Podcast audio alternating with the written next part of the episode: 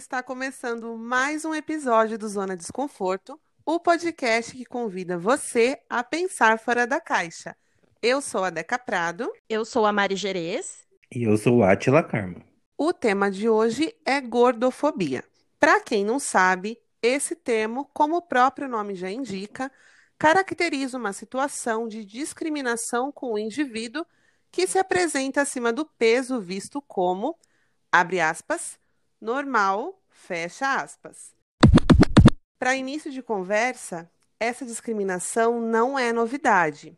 No entendimento judaico-cristão clássico, a gula é um dos sete pecados capitais e, portanto, é uma demonstração de fracasso moral. Então, durante o período medieval, o jejum era uma prática constante que valorizava a espiritualidade em detrimento do corpo. Neste episódio, trouxemos você como convidado, gordo ou não, para entender como a gordofobia se manifesta em pequenas e grandes atitudes no dia a dia e também para aprender a diferenciar a pressão estética da gordofobia. No episódio de estreia do Zona Desconforto, nós falamos que somos três pessoas gordas: eu, o Átila e a Mari. Então, para começar o episódio de hoje, eu vou pedir para eles contarem um pouquinho sobre como a gordofobia se manifestou e se manifesta na vida deles. Mari, conta pra gente um pouquinho sobre a sua vida e sobre a gordofobia que está presente nela. Eu fui uma criança gorda e eu sofri muito com isso, tanto na escola como no condomínio que eu morava. E também teve uma época que os meus pais se separaram e eu fui morar com a minha avó, eu, a minha mãe e minha irmã. E a minha avó tinha o costume de comprar muito refrigerante, muito doce. E é, diante de toda essa situação, eu criei uma compulsão alimentar. E na época eu ganhei muito peso, muito mesmo. E aí a minha própria família, né, falava, fazia comentários: ai, essa menina tá muito gorda ah, essa menina tá comendo demais, ela vai explodir, ela vai ficar doente. É, quando eu entrei na adolescência, eu emagreci bastante, mas mesmo assim eu me via gorda e eu era uma adolescente magra. Eu sempre tive perna e coxa grossa, sempre tive bunda grande, e mas eu tinha uma cintura fina e eu era magra. É, hoje eu tenho esse discernimento de que eu era magra. Mas eu me privei de muitas coisas durante a minha adolescência.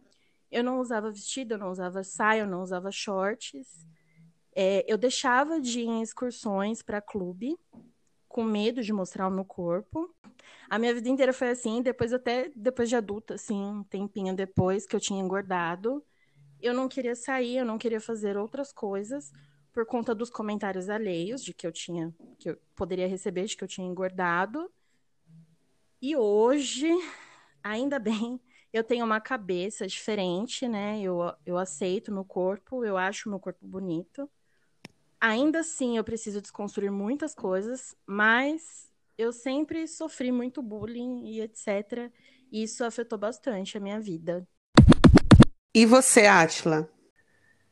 Então, meu contato com a gordofobia foi desde muito novinho, assim, porque eu já nasci com 4 quilos e eu sempre tive essa, essas pessoas falando pra mim: Nossa, como você é gordinho, nossa, como você é gordo.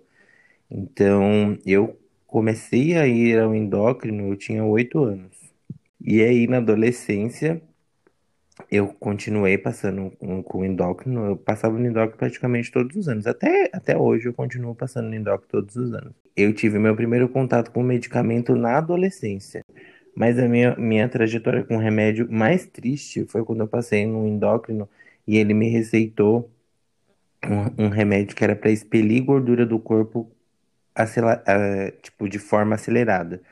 Então, eu consumi, eu bebi o remédio e tudo que eu comia, ele expelia gordura muito fácil. Então, assim, me dava diarreia, eu tinha cólicas horrorosas e mexia até com libido, uh, mexia com a parte sexual. E você vê o, o tamanho do desespero da pessoa gorda para tentar emagrecer, é que ela toma um remédio sem nem pensar nas consequências que isso pode trazer, né? O efeito colateral.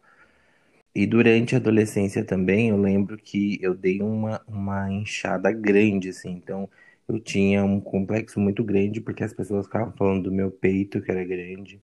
No início da vida adulta, eu comecei a fazer terapia por conta disso, de não aceitar corpo. Só que aí, quando chegou, assim, na, na fase dos 18, 19 anos, que eu comecei a trabalhar e fazer faculdade, meio que eu emagreci muito, assim. Foi automático, acho que é por conta da rotina que eu saía de casa muito cedo, voltava muito tarde, comia de forma é, errada e muitas vezes eu não jantava porque eu chegava muito tarde. Eu emagreci muito, tipo, cerca de uns 20 e poucos quilos. E foi justo quando eu entrei na faculdade. Então, é... eu foi a primeira vez que eu lidei com um corpo magro. E eu não conseguia entender. E as pessoas me elogiavam muito. Nossa, você emagreceu. Nossa, parabéns seu corpo tá não sei o que, não tá bonito.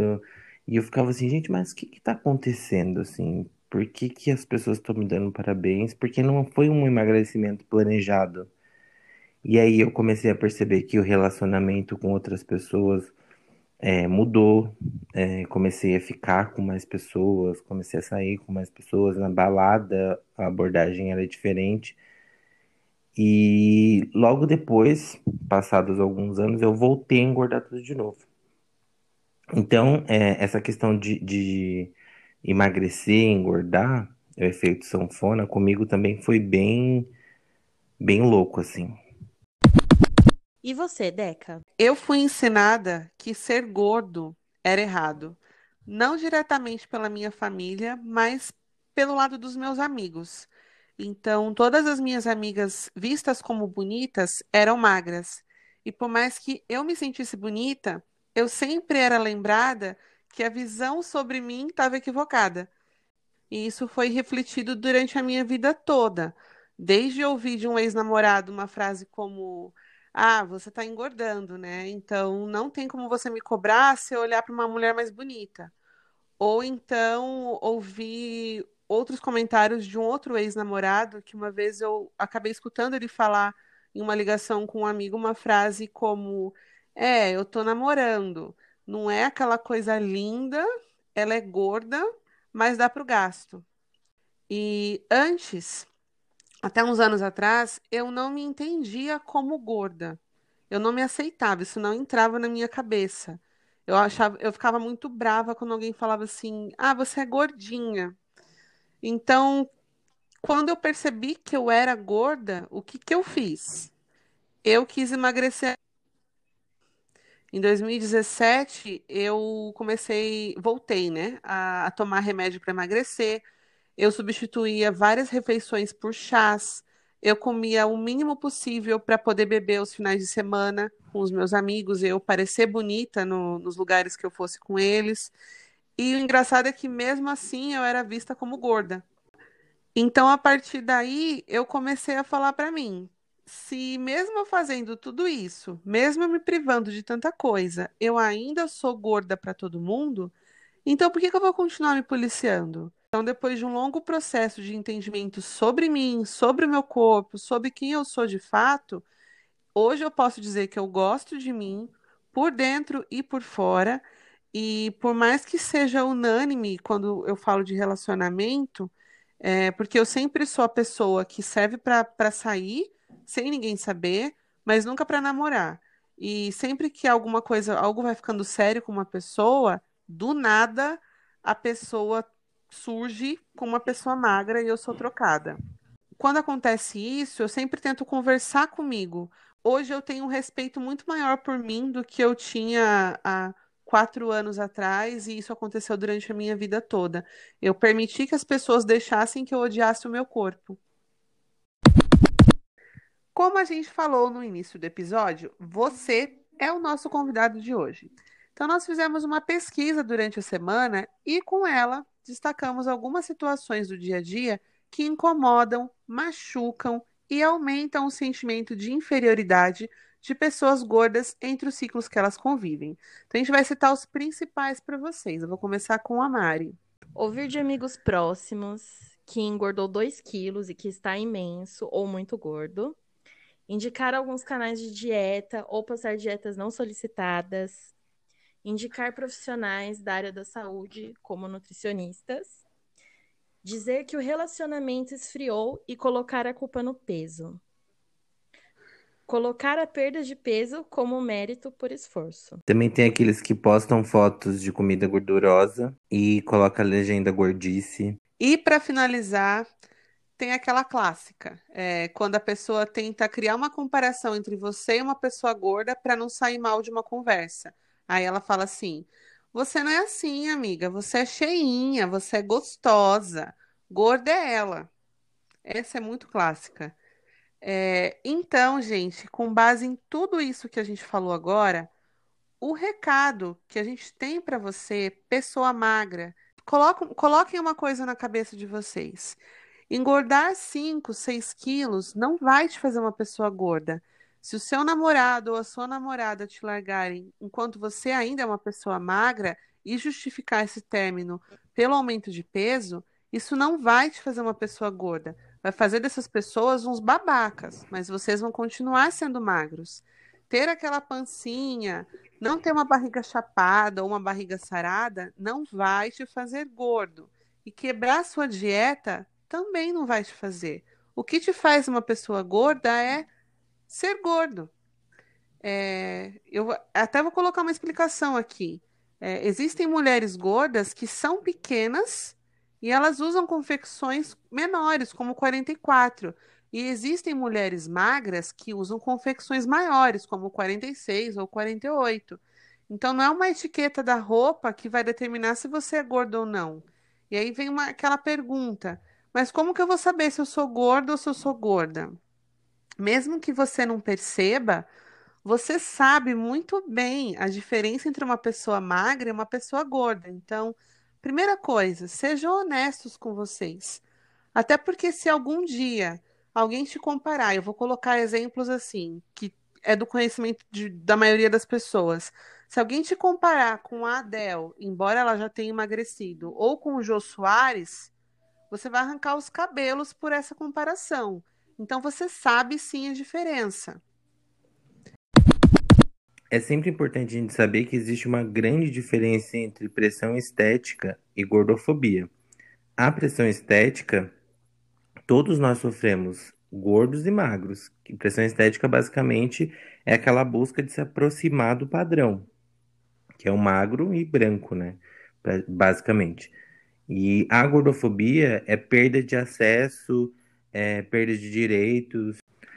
Um exemplo de perda de acesso e de direitos, assim, não caber na poltrona do cinema, ter de utilizar o extensor de cinto de segurança no avião, não passar na catraca de ônibus. É, quando você vai no banheiro, você não consegue fechar a porta da cabine porque é, é muito apertado. E principalmente não ter acesso de tratamento de saúde que a gente sabe muito bem que pessoas gordas é negligenciado o tempo todo. E um exemplo também muito bom para falar sobre pressão estética é o fato do Brasil ser o país que mais tem é, cirurgia plástica. É o primeiro do ranking em cirurgia plástica, sendo o silicone e a lipoaspiração as cirurgias que a gente mais procura para fazer. Então você vê que essa busca pelo padrão é muito constante. Então, se você está fazendo uma, uma lipoaspiração, provavelmente você não é uma pessoa gorda, porque eu, pelo menos, se eu fizer uma, lipo uma lipoaspiração na minha barriga, não vai adiantar de muita coisa. Átila, tem aquela questão também, quando eu citei as pessoas tor é, tornarem o corpo gordo algo público, isso se dá também na parte médica, né, na medicina, porque muitas vezes quando uma pessoa gorda vai até um consultório, já é imposto a ela fazer um procedimento de cirurgia bariátrica, por exemplo, muito antes dela passar por outros métodos de emagrecimento. É verdade, eu já passei pelo menos três endocrinologistas que me indicaram fazer a, a bariátrica, que eu acho que é uma coisa muito agressiva. Que mesmo que você não faz bariátrica, eu, por exemplo, tive um problema gigantesco com o efeito sanfona. Eu tenho muitas estrias no corpo, é, tem uma questão de aceitação bem difícil por essa questão justamente do engorda, emagrece, engorda, emagrece, você acaba não, não se enxergando no seu próprio corpo. Exatamente. É, essa questão da pressão estética é, vale um episódio inteiro para a gente colocar em pauta e discutir. É, com, com essas pesquisas que a gente fez durante a semana, eu ouvi vários relatos de pessoas que passaram por- que passaram por procedimento de bariátrica ou eliminaram muitos quilos em pouco tempo e elas ficaram com excesso de pele. Então, por mais que essas pessoas elas não sejam mais gordas ou elas tenham voltado a engordar, como você falou, os, re- os resquícios desse emagrecimento eles ficam no nosso corpo. Então, é muito comum você ouvir comentários como, mas você vai fazer plástica, né? Ou então, ah, mas você consegue transar com esse tanto de pele sobrando? Ou sem falar aquele velho co- comentário que sempre tem um que faz. Nossa, eu preferia você gordinho ou você gordinha. Isso é muito desnecessário. Também é preciso comentar a desumanização do corpo gordo, né? Porque tem pessoas que são encaminhadas para hospitais veterinários para fazer ressonância magnética ou fazer algum tipo específico, porque em clínicas para humanos não tem capacidade de uma maca que aguenta mais de 120 quilos ou um, um, um aparelho que não suporta mais de 120 quilos. E assim, 120 quilos, uma pessoa que tem um metro e noventa, um homem que tem um metro e noventa chega muito fácil nos 120 quilos sem ser gordo. Eu peso mais de 120 quilos, por exemplo. E é importante também a gente deixar claro que, mesmo assim, essa questão do body positive, que é um- uma questão nova de aceitação do seu corpo, não romantizar essa ideia, porque é difícil, gente. É importante você aceitar seu corpo, mas não é assim do dia pra noite que você vai falar, não, sou gordo e tá tudo bem. A sociedade o tempo inteiro vai jogar na sua cara que você ser gordo é ser errado, que você ser gordo é você ser doente, patologia, é, torna patológico o corpo gordo o tempo todo. Então não é simplesmente você falar assim, ah, não, tá tudo bem, eu sou gordo e vou. É uma uma desconstrução que é a longo prazo. É, e não é porque a gente está falando sobre isso que a gente não tem problema com o nosso corpo, não. A gente já entendeu que a gente tem uma estrutura gorda e que a gente precisa lidar com o nosso corpo, que a gente se acha bonito, mas vira e mexe, a gente tem um- umas pressões sobre a gente que fala, não, acho que eu preciso emagrecer um pouco. Ou alguém fala algum comentário que deixa a gente desnorteado nessa questão. Não é tão romântico essa desconstrução. É, leva algum tempo para você chegar num lugar que você se sente confortável com o seu próprio corpo gordo. Além dos comentários, dos relatos que nós recebemos pelo Instagram, como avisado no episódio anterior, nós também recebemos relatos por e-mail. Inclusive, se você quiser enviar o seu relato, o nosso e-mail é podcastzonadesconforto@gmail.com. É, nós não vamos conseguir citar todos os depoimentos, infelizmente, porque nós não temos tempo para isso, né? Tempo suficiente. Mas separamos alguns que demonstram como que a gordofobia ela se manifesta e ela está enraizada na nossa sociedade em ações assim das mais variadas formas.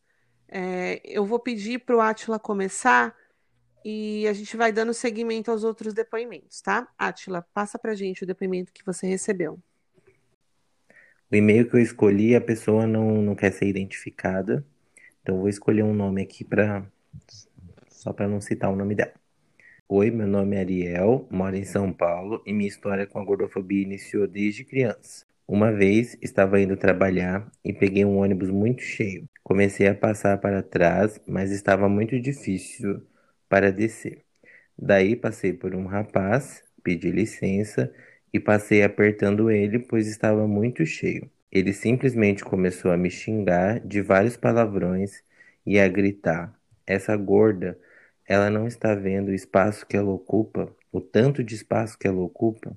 Teve uma outra ocasião também que, ao atravessar a rua, o motorista do carro colocou a cabeça para fora da janela e gritou: Anda logo, sua gorda, atravessa. É, esse e-mail da Ariel aqui, né, diz muito sobre a desumanização do corpo, né, que as pessoas se sentem no direito de agredir o corpo das pessoas. E isso não é só com, com o corpo gordo. A gente falou com a Bia no, no episódio anterior. Então, toda minoria passa por isso. Seja o gay ser chamado de viado, o negro ser chamado de macaco, ou o PCD ser chamado de, de retardado, ou de aleijado, as pessoas se sentem no direito de impor ou é, expor uma minoria dessa forma no meio de todo mundo e as pessoas são muito tóxicas com essas pessoas. O segundo relato que a gente recebeu também é de uma pessoa que não quer ser identificada. Vou contar para vocês agora. E começa assim: Eu me lembro de uma vez que eu fui à praia com um ex-namorado e um amigo. E eu estava de biquíni e esse amigo começou a comentar sobre o corpo das mulheres na praia. E eu lembro que ele falou: Tudo bem você ser gorda, mas precisa usar um biquíni assim? Mulher com esse corpo não deveria usar biquíni, não é bonito. Aquilo me doeu tanto que eu disse a ele que eu estava incomodada. A resposta dele foi que eu era diferente, que eu era bonita mesmo sendo gordinha, como se a resposta fosse melhor do que o comentário dele. Então, os anos se passaram, eu cheguei aos mais de 100 quilos, comecei a me sentir mal com meu corpo, não me reconhecia mais como uma mulher bonita e nem atraente. Eu morava em uma cidade que fazia muito calor, mas eu não conseguia usar roupas que me deixassem confortável, porque eu não estava confortável no corpo que eu habitava. A minha autoestima só piorou. Eu não sentia vontade de me arrumar, não sentia que eu estava bonita em nenhuma roupa. Eu admirava as mulheres que se amavam tanto do jeito que elas eram e eu tentava me espelhar nelas, mas era impossível, era muito difícil e eu não vou negar, ainda é. Hoje eu ainda venho tentando entrar em um padrão que eu sei que eu não me encaixo. Eu ainda tento desconstruir essa autoimagem inferior às outras mulheres. Eu ainda tento me amar enquanto mulher gorda que não está nem aí para a opinião alheia, desnecessária. É, mas ainda é muito difícil não me incomodar com a opinião das pessoas sobre o meu corpo. E aí, para e para finalizar, eu vou citar um breve comentário de um ouvinte que é muito comum com a gente que é gordo quando o assunto é moda. Ela contou que quando ela foi madrinha de casamento, ela foi procurar os vestidos em, em uma loja, né, de vestidos de festa, e ela entrou nessa loja com a mãe dela. E quando a mãe dela perguntou para a vendedora se eles trabalhavam com vestidos de tamanhos maiores, a vendedora olhou para ela de cima a baixo com um desdém de outro mundo e falou: é, eu trabalho sim. Eu vou ver se eu encontro alguma coisa que sirva nessa daí. É complicado. Deca, você leu esse relato sobre roupa e aí eu queria aproveitar para puxar esse gancho, é, porque eu fiz uma pequena pesquisa de mercado plus size e eu descobri que esse termo é relativamente muito novo aqui no Brasil sempre tiveram as lojas né, de tamanhos grandes, é, porém é uma moda sempre voltada mais para senhoras, roupas que não, não favorecem o nosso corpo e que escondiam, né? E na realidade, esse termo plus size ele se refere a roupa e não a corpo.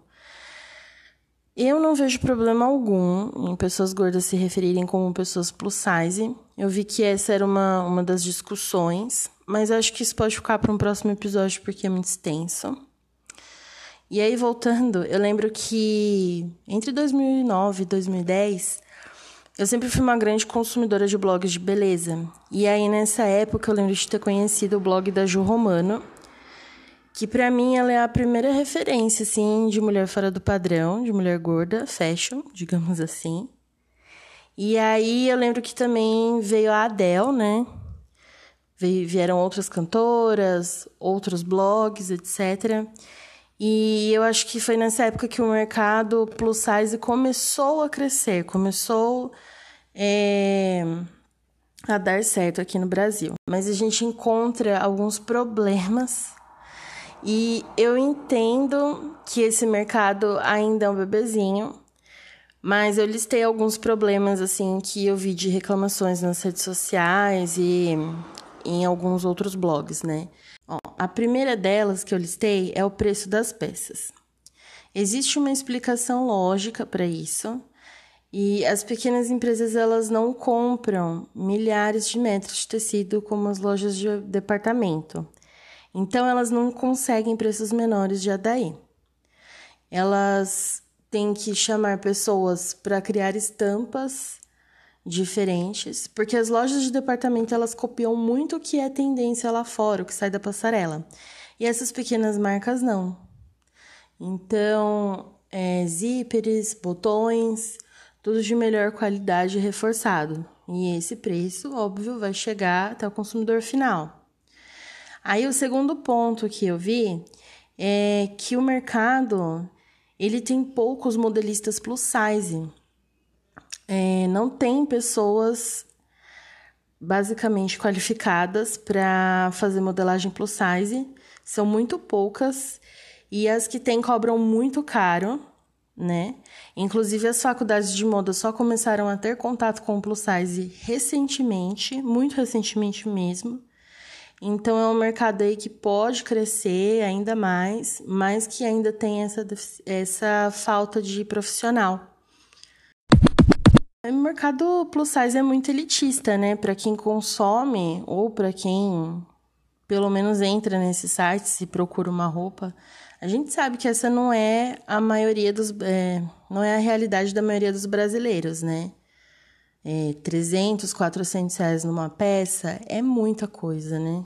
E o terceiro ponto é que quando a gente se refere a grandes lojas de departamento, que são as conhecidas fast fashion, a gente consegue encontrar peças mais acessíveis. Porém, nem sempre com bom caimento e modelagem. Eu posso dizer por mim que eu visto entre 48 e 50, mas em algumas lojas 46 ou 54 é uma diferença muito surreal, né? E aí o quarto e último ponto é a setorização dessas lojas, né? Existe é, uma coleção específica separada para gente e isso é extremamente excludente. Muitas das vezes essas coleções elas se resumem só a uma arara ali da loja com pouquíssimas peças. E isso quando tem, né? Quando tem. E a gente sabe que 60% da população brasileira é gorda. Então, por que não criar coleções é, democráticas com todos os números, sabe?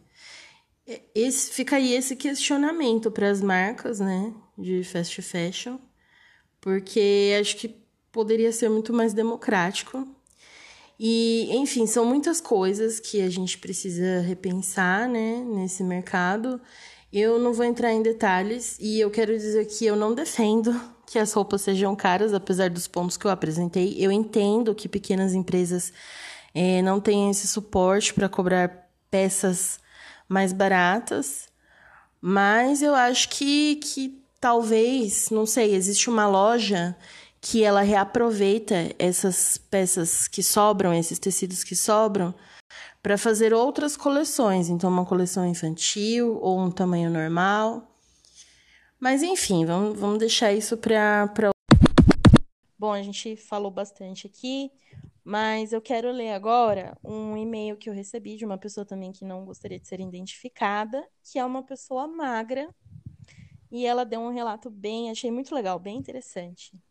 Então eu vou ler um pouquinho para vocês. Venho refletindo bastante sobre esse tema nos últimos tempos e aproveito o ensejo para dividir contigo minha visão. Sinceramente, não me lembro de indicar dietas sem que me tenham perguntado ou pedido. Já fiz várias vezes e sigo fazendo de tempos em tempos, mas admito que já tive uma postura extremamente gordofóbica e nem percebia. Gordofobia ainda é um tema pouco explorado e discutido abertamente nós ainda tendemos a mascarar comentários gordofóbicos como atitudes de preocupação e zelo. Por exemplo, ah, mas estou falando isso porque eu me preocupo com a sua saúde, blá blá blá. Quem nunca ouviu isso, né? É, hoje eu reflito e penso que nada, porque ela falou um palavrão, então eu vou trocar aqui. É, reconheço que, infelizmente, demorou um pouco para eu perceber que alguns comentários e atitudes minhas eram gordofóbicas. Mas tudo isso tem uma origem. Eu cresci numa família que sempre julgou muitos aspectos físicos das pessoas e que sempre vinculou a aparência física a um nível de sucesso, satisfação ou felicidade.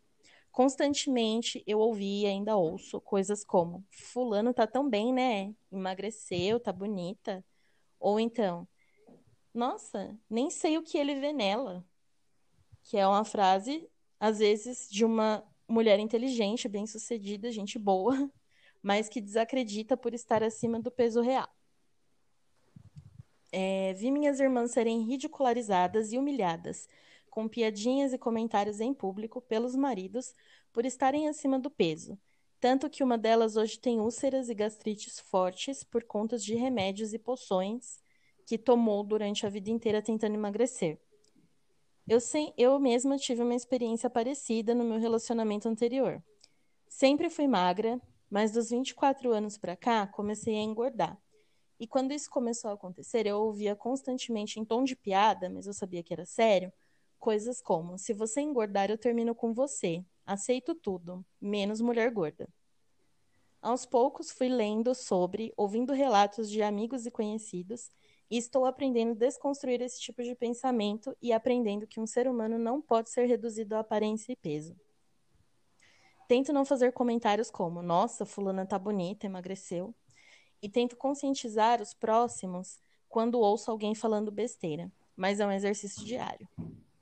O interessante sobre essa reflexão é que, mesmo tendo todas as experiências citadas acima e tendo entendimento racional sobre o assunto, ainda sinto falta, ainda sinto que falta muito para alcançar o nirvana sobre o tema.